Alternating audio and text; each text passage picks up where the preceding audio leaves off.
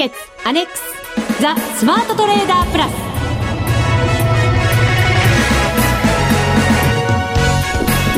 リスナーの皆さんこんにちは。内田まさです。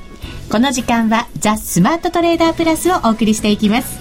まずはふくふくコンビご紹介しましょう。国際テクニカルアナリスト福永博之さん。こんにちはよろしくお願いします。そしてマネックス証券の福島正さんです、はい、こんにちはよろしくお願いします。よろしくお願いいたします。お願いします。週末から選挙そして日銀の金融政策決定会合とイベントが続きました。そうですね。はい。まあやっぱりあの選挙もでしたけども今日のやっぱ金融政策決定会合ですね、はい、これ結構まあいろいろと期待があって、ええ、まあその期待にまあなるべく沿うようなという多分意向があったんだと思うんですけど中身を見る限りですね、うん、まあちょっとやっぱり物足りなかったんでしょうかね。為替でもね結果的に乱高下してそのままあのー、まあどちらかというと円高方向にちょっと触れてますからね現在はね。その瞬間見てたんですけれど、はい、えっ、ー、とドル円とクロス円まあ見てまして、ね、え。っ、ー、と一気にまず下に行ったんですよね。それで上に戻っていってまたさらに下に来たというような、はい、本当に文字通り乱高下乱高下でしたね、まあ、それも本当に5分ぐらいの間でしたからね、はい。まあ、そういう意味で本当にご覧になってた方であのポジション持ってた人なんていうのはやきもきしてたんじゃないかなというふうに思いますけどね。そうですね、はい、そんな環境の中第12回 FX ダービー、2週間経ちました。2週間経ちましたね。はい、はい、うんこの後私の成績もですね。内田さんちょっとテンション下がり気味ですね。そんなことないですよ。決してそんなことないんですよ。いやいやこれはねリリスナーの皆さん決して成績が悪いわけじゃないんですよ。テンションがちょっと下がり気味なのでの後ほどね、えー、結果わかりますけど、まあ、それだけ戦いが激しくなってるということは、はい、番組が始まったこの冒頭で皆さんにお伝えしておいた方がいいんじゃないかなと思いますね。ね本当にね様変わりっていう感じの、えーなんか選挙後と選挙前みたいな、そのぐらいのなんかあの、覚醒の感がありますね、この番組もね。まあそれぐらいにならないといけなかったんですよね、はい、もっと早くね。いいんですよ、別に早かろうが遅かろうがね。はい。後ほどあの、はい、実行委員長からそのランキングも発表していただくことにいたしましょう。はい、それでは番組進めていきます。この番組を盛り上げていただくのはリスナーの皆様です。プラスになるトレーダーになるために必要なテクニック、心構えなど今日も身につけましょう。最後まで番組にお付き合いください。この番組はマネックス証券の提供でお送りします。スマートトレーダー計画よーいドンザ・スマートトレーダー計画用意ドン。このコーナーでは、スマートなトレーダーになるためのノウハウ、実践テクニックについて教えていただきます。えー、まずは先週、福島さんからいただいたミッション、ユーロ円でした。はい。はい。で、えー、ユーロ円ですね、冷やしチャート、まずはですね、えー、番組のホームページにもチャートを掲示しておりますので、はい、ぜひご覧いただける方はご覧ください。えー、冷やしチャートに、えー、トレンドライン引きましても、これは誰が見ても上昇トレンドと。はい。そうですね。えー、ただしですね、このところやっぱりちょっと上昇のスピードが加速してるかなっていうような、はい、はい、私は印象だったので、一応基本的には買いから入りたいという戦略で、はい、え次は1時間足ですね。えーえー、見ておりました、はい、で先週の金曜日にエントリーしようかなと思ってたんですけれど、はい、やっぱり選挙前ということもありまして少しその金曜日は揉み合う動きになってたんですね。うん、えー、で、三角持ち合い抜けたところで、えっ、ー、と、金曜日14日11時のところで買いで入りました。はい、109円50銭のところですね。100万通貨です。うん、で、えー、これはもう、持ち越したんです。週明けまでポジションを。はい、よかったですね。はい。もうご覧いただいてますように、まあご存知のように、えー、自民党の圧勝を受けて、月曜日の日、はい、17日は窓を大きく開けて上昇しました。で、その日のもう朝、ちょっと過ぎぐらいですね、お昼前ぐらいに一旦利確しました。結構しっかり上がりましたので、100等円60銭のところで利確。で、その後もう一回やっぱり買いで入りたいなというふうに思っておりまして、えー、ただしヨーロッパ時間に入ってやや調整する場面もありましたので、これはですね、逆差し値を入れておきました。えっ、ー、と、時間足で25本線を下回ったぐらいのところで、えっ、ー、と、逆差し値を入れておきまして、そこでエントリーになりました。ただ日程的にも日銀の金融政策決定会合を控えていましたので、ちょっとこう、やっぱり警戒もしながらやっていきたいなということで、いつもよりもですね、ポジションは小さめの50万通貨で入りました。50万通貨。はい。で、その後もう一こう揉み合う場面があったんですが、同じように三角の持ち合い抜けたところで買い足しをしました。うんはい、これが、えー、19日水曜日のちょうど夜中ですね。夜中。はい。はい、これもまた合わせて50万通貨買いましたので、うん、100万通貨にポジションがなりました。はい、110円75銭のところで買い足して、そして昨日の夜ですね、20時ぐらいに結構こう勢いよくまた上昇ピッチが上がってきたんですよね。はい、ね。なので、えっ、ー、と、ちょっと私はなんとなくこのそのスピードが怖く感じて、うん、ボリンジャーバンドのプラス2シグマのところに本当ちょっとタッチしたところで、はい、えー、利確をしました。決済は112円飛び5銭のところでした。はい、いや、もう、あれじゃないですか、完璧じゃないですか、これは。ね、そうですか。あのー、ですね、えー、まあ、今回あの、後でね、結果、数字なんかも出てくるとは思うんですけれども、えー、やはりあの、トレンドに乗ったことによってですね、値幅が結構取れてますよね。うんあの、最初の商い取引でもですね、これ90銭取ってるわけですよね。はい。えー、あ、ごめんなさい、1円10銭取ってるのかな？あ、そうですね。ね1円10銭ですね。失礼しました。はい、1円10銭取ってるわけですよね。で、これまで、まあ過去ですね、あの、まあまだちょっと振り返るのは早いかもしれませんが、悪い時のトレードを見ますとですね、非常にその、まあバタバタしたような、あの、まあ何十戦かでね、あの、バタバタするような場面あったんですけども、まあ今回、あの、たまたま寝ていたことが良かったのかもしれませんが、夜中に、えー、まあ、あの、マイナスになる場面があってもですね、はいまあ、ここで、あの、慌てることなく、まあ、翌営業日ですね。翌営業日とか、あの、休み明けですね。はい、週明けの選挙後ということになりました。選挙後ですね。まあ、ここで大きく値上がりしていたので、まあ、気を良くしてと。気を良くして。いうことだと思いますね。お見通しですね、私の気持ちまでが。いやいや、とんでもないですね。そんな、わかりませんよ。女性の気持ちは。はい。あの、福島さん笑ってますけど。一番実感が。いや、まあ、置いといてですね。はい。それで、あの、まあ、えー、それぞれポジションを取ったところですね、はい、あのまずその、まあ、利確をしたところの後のまたポジションを取ったところというのがこれがちょうどあのボリンジャーバンドの5本線の真ん中のラインですよね、うん、まあ、ここで下げ止まったところをですねあの一旦買ったりだとかあとそれから内田さんのこの資料を見ますとチャートにあの持ち合いの線を引いてありますよね、はい、まあ、この持ち合いのところを離れたところ、まあ、これ持ち合い離れがちょうどですねあの、ボリンジャーバンドで見ましても、ちょうどあの、膨らむ形になっているところですよね。はい。新たにトレンドが発生しているところというところで、あの、買いを入れてるわけですから、これもまさにですね、タイミングとしては、まあ、ドンピシャですね。うん、ですから、あの、買い増しっていうところをやるときにですね、注意しなければいけないのは、この持ち合いの中で買い増しをしてしまったときに、下離れするとですね、これはあの損失が膨らむことになっちゃいます。うん、はい。あるいは利益がね、あの、えー、まあ、減ってしまうことになるんですけれども、まあ、今回のケースで言いますと、タイミング的にやはり持ち合い離れ、上に離れたところで買い増しをすると。まあ、こういうそのタイミングを、あの、皆さんもちゃんと身につけられればですね、えー、通貨の、その、まあ、数量ですね、ロット数で言いますと100万通貨、1回、それから50万、50万で、これも100万通貨で1回。まあ、それぞれ、あの、まあ、これが全てかどうかわかりませんけれども、えー、これまで200万、300万と取引していたのと違ってですね、はい。はい。100万通貨あごとにこの売買をしているんですけども、えー、まあ、後の結果、ちょっとね。そうですね。ランキングが気になるところでありますけどね。ね過去最高なんとかかんとか、ふにゃららみたいな。わかりづらいですけど。いや、そんなもったいつけるつもりはないんですが、まあ皆さんお楽しみということで。そうですね。はい、後ほどあの、実行委員長福島さんからランキングの発表は、はい、していただくことになるんですが、その前に福島さんも評価していただいてよろしいですか、うん、そうですね。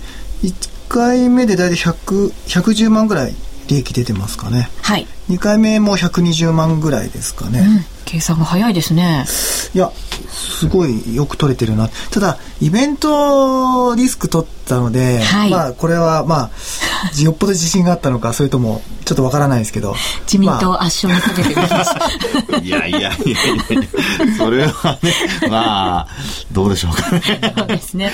あの、利確しようかなと思ったんですけど、でもやっぱり動き見てると、なかなかやっぱりその他の通貨も、円高方向に行かないんですよね。行く、行こうとしてもやっぱりまた戻ってくるっていう力が強かったので、これは、あの、ちゃんとした、まあ、あの、ロスカットも入れながら、持っておいた方がいいんじゃないかなっていう、実はそんな気持ちになりましたね。まあ、あの、もうか、あの、完全な、まあ、上昇トレンドにあるっていう、あの、はいふうに踏んでいたからだと思うんですけども、まあそういった意味で言うと、あの、今回いいトレードでしたし、あとはそのボリンジャーバンドの、あの、こういう移動平均線真ん中のところで大体買ってますよね。はい。ちょうど、あの、タッチしたぐらいのところで。うんなので、それも上昇トレンド、トレンドっていうのが頭の中にあるからこそ、そういったところで買えると思うので、えー、いいトレードだったと思います。はい、2回目の買いの時はちょっとラッキーでしたね。本当にヒゲで エントリーができたので、ですね、はい、ちょっと興奮しましたね。いや、そういう時はですね、うまくいくもんなんですよ。であと最後ですね、ちょっとあの、イグジットのタイミングですね。えー、あの、ボリンジャーバンドの上限にタッチしたところって話ありましたよね。で、あの、ちょっと皆さんにあの頭の中に入れといていただくと、やっぱり冷やしのボリンジャーバンドなんかで見た時にですね、えー、やっぱりボリンジャーバンドの上に沿っている間は結構、あの、そのまま、あまあ、バンドワークと、バンドウォークという形で動いていくんですけど、えー、あの、急にこう、上の方に出たりなんかした時には、比較的やっぱり戻りやすいんですね。で、これあの、結構その勢いがその時上がって下がってのタイミング、時間がすごく短いもんですから、はい、あの、売りそびれると、ちょっと、アンカー効果って前にも言いましたけども、頭の中に高値が残っちゃって、あの、結果的には売り、売れないと。いうようなことになりかねませんのでね、内田さんのようにもう出て、えー、まあタッチして上に出たっていうところでも、あの、もう決めたんだったらすぐにもう利確をすると。うん、これはすごく重要なことなので、あの、ぜひ皆さんもですね、あの、見習ってほしいなと。いうふうに思いますね。あの時間足では本当にあの 2シグマのところにタッチしたぐらいだったんですけど、はい、日足を見ると随分もう2シグマを上回っていたので、ねはい、やっぱりちょっと警戒はしなきゃいけないんだろうなっていうのをずっと頭の中に。成長しましたね内田さん。でも今、福永さんが言ったように、昨日のローソク足って結構上髭長くして、嫌な感じで残ってはいるんですよね。はい、そうなんですよね。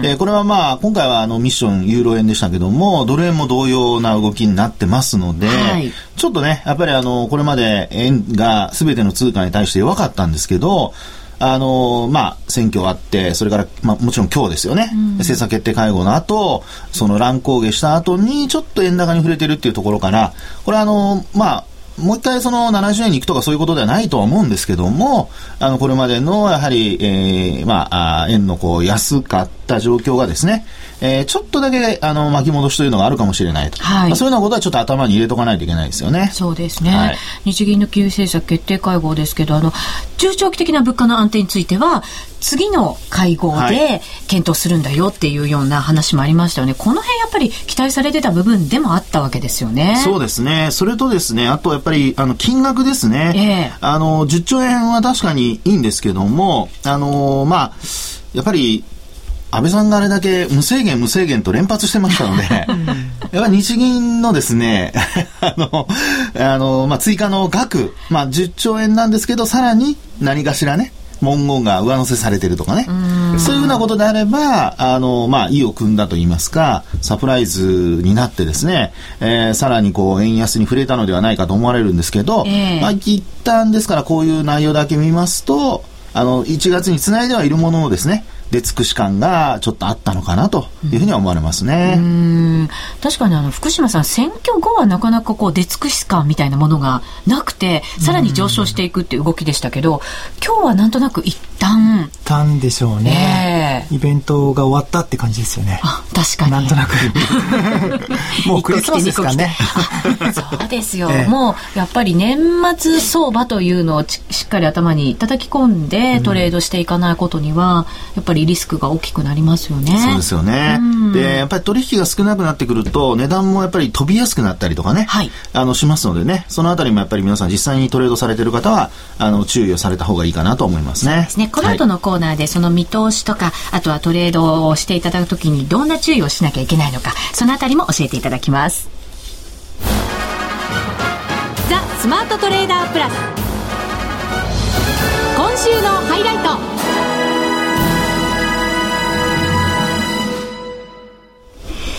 ザ・スマートトレーダープラス今週のハイライトです。え今後の相場について解説いただきます。まずは先ほどあの日銀の動きについて解説をいただきましたが、これを受けてですよね。はい、そうですね。あのー、まあ、先ほどもちょっとお話ししましたので、繰り返しの部分もあるんですけれども、えっ、ー、と、全額、今回のですね、あのー、まあ、追加も入れて、結果的にこの資産改例基金、これ101兆円。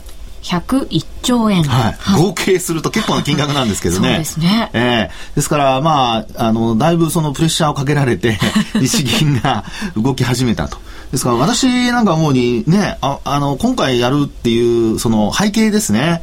まあ、あの、日銀の単価が悪かったっていうのはまずあるんですよね。はい。ですから、こう、理由としては、きちんとこう、できる、あの、理由付けができるんですけども、ただ、あの、まあ、今回のその10兆円っていう金額だけ見ますとですね、あの、5兆円でもよかったんじゃないかと、その単価だけの結果からするとね。ああ、今までの。そうです、流れからすると。はい。ですからちょっとですね、日銀の独立性だとか、これもちょっと別の話になりますけどね、あの、何なんだというもっと早くやっといてくれれば、みたいなね。そうですよね、はい、民主党の時はできなくて自民党になったらできるのかっていうのも ねねおかしな話ですけど、ね、独立してるんだったらそれこそね関係ないはずですけどもね、えー、まあそれはさておきですね、はい、まあそういったところから、まあ、あの金融緩和姿勢というのはこれからも続けますよということで、うん、えー、やっぱり一番これから問題になるのは、先ほどもあの内田さんの話にありましたけども、あの物価の目標めどですよね。はい。はい。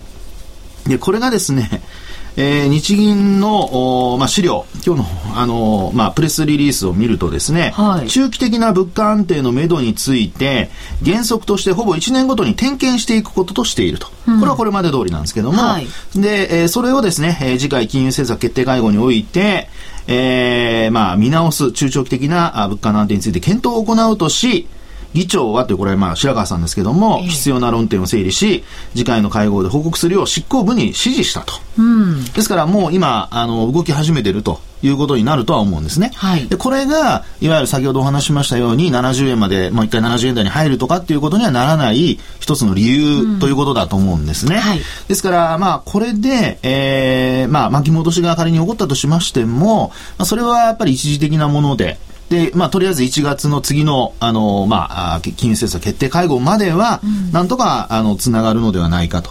ただですね、えー、その中でやはり、あの、アメリカで言いますと、やっぱり、財政の崖の問題だとか、はい、それからあと、ヨーロッパの問題っていうのは、実は、ヨーロッパはもう忘れてますけど、何の解決もしてませんからね。まあ、そうですね。えー、ですから、そういう意味では、あの、まあ、今お話したような、ちょっと懸念材料がクローズアップされるようなことになりますと、えー、若干、その、1月まで、まあ、時間がある分ですね、えー、あの突っ込む場面もひょっとしたらあるかもと。でお正月特にですねあの今年は長いじゃないですかお正月といいますか休みが。そうですね、えー、最長で9日とか休めたりとかするらしいですよね。そうですねで、まああの多分福島さんもそうだと思うんですけど、4日からですよね。そうですね。ええ、金曜日ですね。はい、第8回ですね。ええ、で、それまでの間、為替あるいはニューヨークの株は動いてるんですよね。動いてますよ。FX ダービーもやってますし。内田さんも休みどころじゃないということですよね。ですはい、ですからそういうことを考えますと、やはりですね、えー、まあ年内にその財政の崖の問題、クリスマスまでにと、小山さんは昨日も言ってるみたいですけども、えー、なかなかちょっと進展しませんので、そうですよね。はい、だって今週中ってことですよね、実質。そうです。まあ、ね、まあ年内というのも最悪のシナリオではあるようですけども、はい、それがですね、あの、長引いてしまいますと、やっぱり昨日、まあ株もそうです、ニューヨークダウンもちょっとね、また安かったりだとか、はい、えー、ということでドルも、おちょっと変な動きになってくる可能性ありますので、まあ要は日銀の話も材料出尽くしだとすればですね、はい、ですからそういったところから、ちょっとあのドル、これまでのような動きで、えー、まあ、要は上昇トレンド、っていうもう決めつけていいのかどうかっていうところを、やっぱり頭に入れとく必要がありますからね。そうですね、はい、財政の崖もきっとちゃんとこう丸く収めるんだろうみたいに思ってますけど、はい、やっぱり期日がこう近づいてきて、ええ。それでも何かこうおあんまりうまくいってないと本当に大丈夫なんだろうかとか、期日過ぎてぐらいで、はい。や本当に大丈夫なのっていうふうな やっぱり気持ちってそうなんでねすよ。湧いてはきますよえね。ーまあ、人間の心理って不思議なもので、大丈夫だと思ったものが大丈夫じゃなくなるとパニックになっちゃったりしますからね。まあその辺がやはり、あの、一番、えー安心させられた後っていうのが一番怖いので、はい。今もやっぱり、あの、まあ、警戒は解かない方がいいということになると思いますね。そうですね、はい。巻き戻しがなんかすごく早く起こりそうな気がして、やっぱりそういう瞬間ね。怖いですよね。はいあとはそのお物価上昇が2.0%にもしかしたらはい上げられるかもしれないということなんですけど、アメリカ今2.5なんですよね。はいはいまあそこもまだもちろん差があるわけですよ。すねしかも日本は、はいまあ、デフレの中から2%までいくっていうのって、はい結構大変なことですよね。そうですね。ええですから、その、日銀に、その、まあ、2%の目標を課したとして、ええで、あとは、その、政府で何かやるかどうかじゃないですか。で、その、パッケージとして今言われているのが、補正予算で、えー、まあ、あーこう、財政をですね、まあ、はい出動させて、えー、いろいろと、おまあ、公共事業なり何なりやりましょうという話なわけですよね。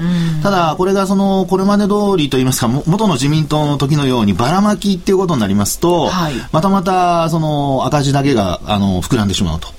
それからあと財源の問題も相変わらず残ってますし、ですから、その、今のそのマーケットの、まあ、ちょっと言葉悪いですけど、はしゃぎようというのは、ええ。やっぱりちょっと閉塞感からの反動っていうんですかね、変わったみたいな。うん、なんかこう縛り付けられてたものがパッとね解かれて、そうですね。はってなったけど、はいあれ大丈夫みたいな、ちょっとふわふわした感じが。我に帰った時がちょっと、あのね、えー心配な面が出てきますので、まあ、そこで、その本当に変わったっていうところを、その2%を目標とした場合に、えー政府がどうやってこう、じゃあ、あの、後押しするのか。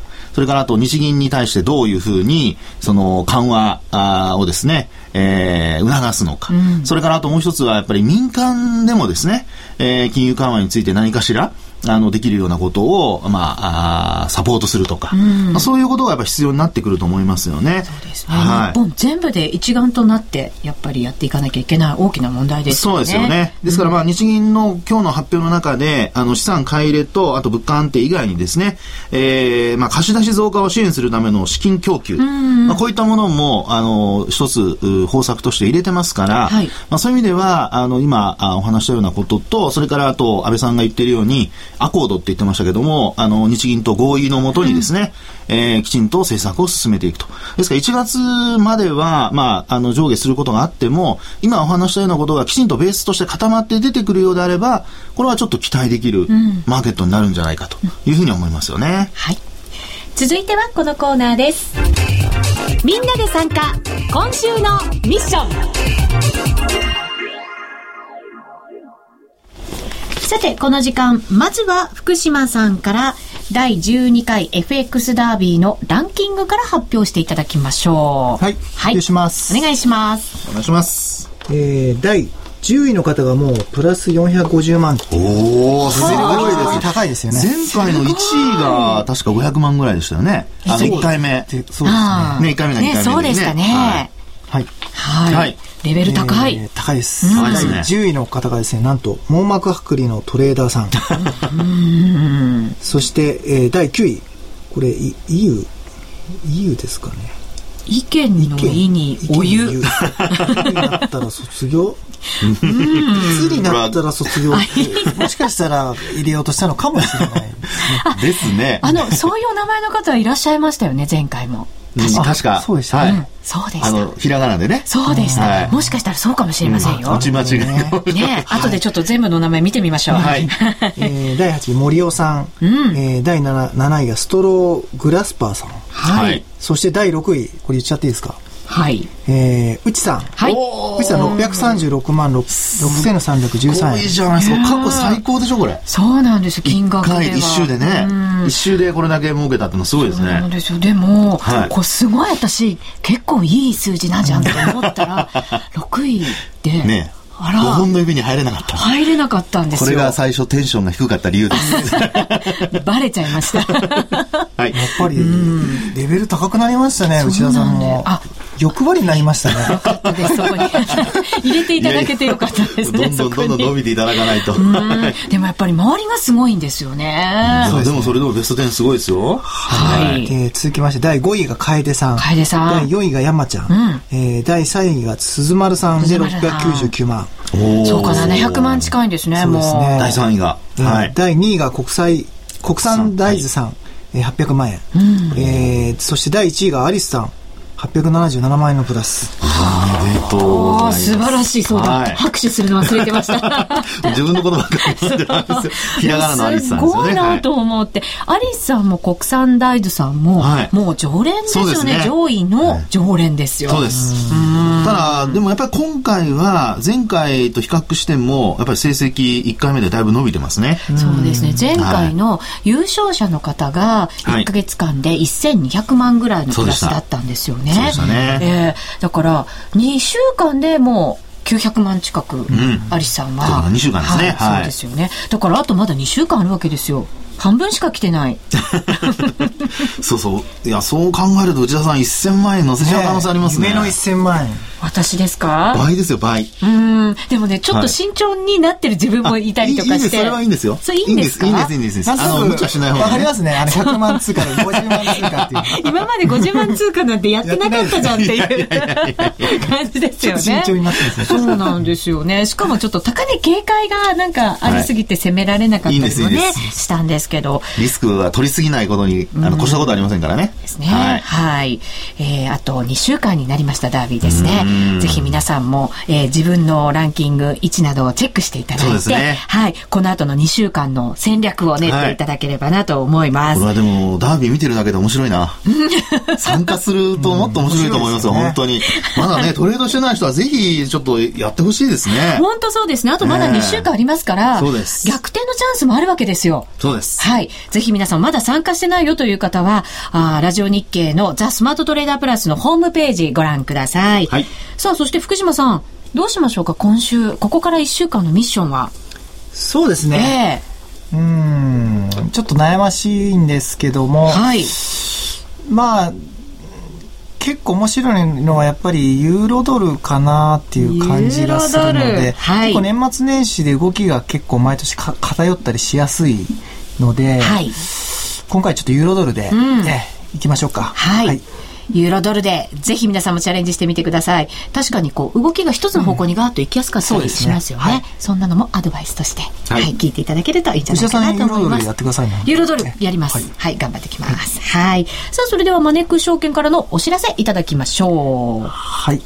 えー、マネック証券ですね。今日ね、日経平均、あのーまあ、調整というか、下がってるんですけど、昨日、1万円回復まあ、あの、当社でも大きくこう、前面にこう、バナー出したんですけども、はい。まあ非常にあの、証券会社、あの、株、それから FX の取引が非常に増えて、えー手数料がもうすごい先週から上がってきていて、もう会社の中の雰囲気が、もう全然違うっていう。お客さんと同じですね。本当そうですね。株価連動型っていう、はい。まあ、証券株が上がってる理由が、まあ、もろそのまんまなんですけども、そうですね。で、まあ、そんな中、いろいろ、あの、まあ、キャンペーンやってるんですけども、今日はですね、えー、ちょっと信用取引、うん。あの、福永さんにも、あの、マネックスメールでコラムいただいてるんですけども、はい信用取引に関してなんですが、今ですね、信用取引、えーデビュー応援っていうのをやって、えーいますと。で、えっ、と、まあ、もともとですね、信用口座を開設すると、1ヶ月間、あの、手数料、えー上限10万円でキャッシュバックっていうのがあったんですけども、えーこれを今20万円まで伸ばしたキャンペーンをやってますので、はいえー今がチャンスなので、ぜひ、えーご利用いただきたいなと思います。はい、はい詳しくはマネックス証券のホームページでご覧ください。